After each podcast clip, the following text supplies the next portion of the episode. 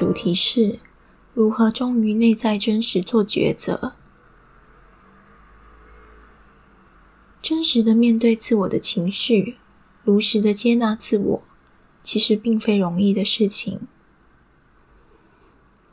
面对情绪的时候，很多人会选择与情绪做分割，与悲伤做切割，解离难过的自我，不愿意面对。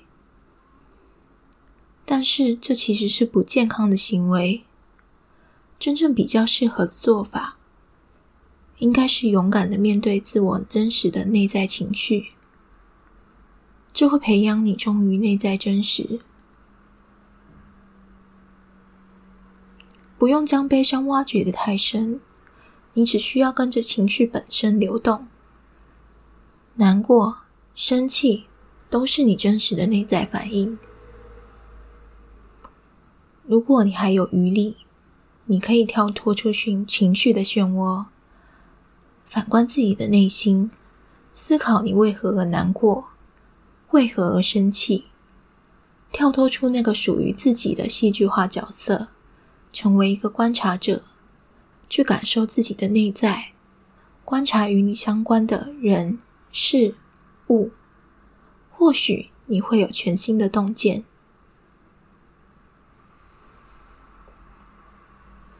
那么，在做选择时，又要如何忠于内在真实，做出适合的决定呢？以下有4个大方向。第一个是依循你的内在冲动与热情，也就是你的直觉。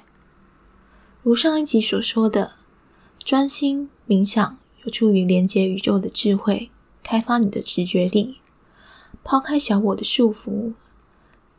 切记，过度的头脑分析会阻挡你的直觉力。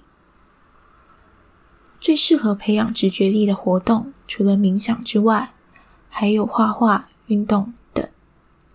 只要能让你维持在某一特定频率，能够让你特别专心的活动都很适合。详细的部分可以收听上一集的内容。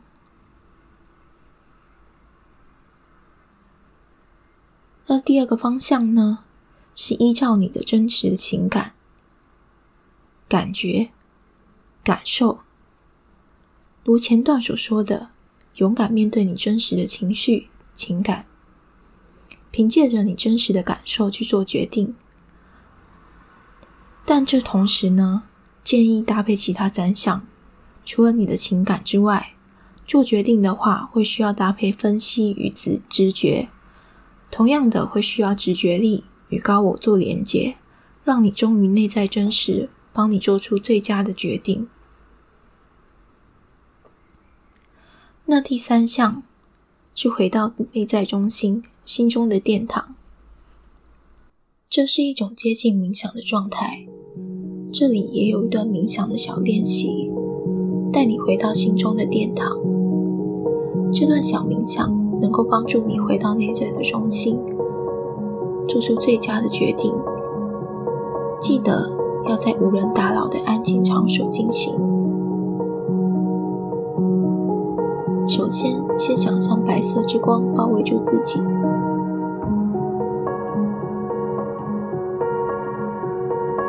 接着想象心中有一座殿堂，样式谁你喜欢，也可以跟着你的想象力。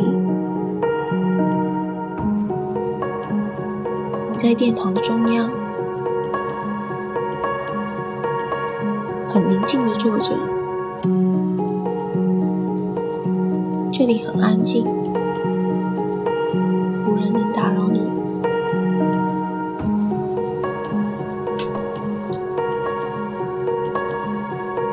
在这里，你能做出最佳的决定。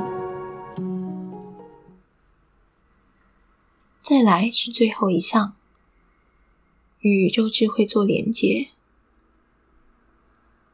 这与开发直觉力很相像，你只需要保持在冥想的状态就可以了。任何形式的冥想都可以，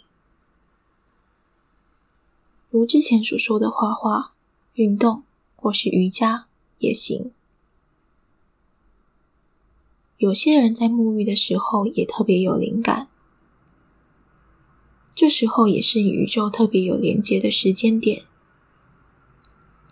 你们可以试试看，在沐浴的时候尽量的将脑袋放空，将脑袋的杂念清空，连接你的高我，连接宇宙的智慧。沐浴也是自我对话的时间，同时也可以净化你的身心灵。那我再重复一下4个大方向，分别是：依循你的内在冲动与热情，也就是你的直觉；依照你真实的情感、感觉、感受，回到内在的中心，心中的殿堂；最后一个，与宇宙智慧做连结。那这就是以上今天的内容，我们下次再见，拜拜。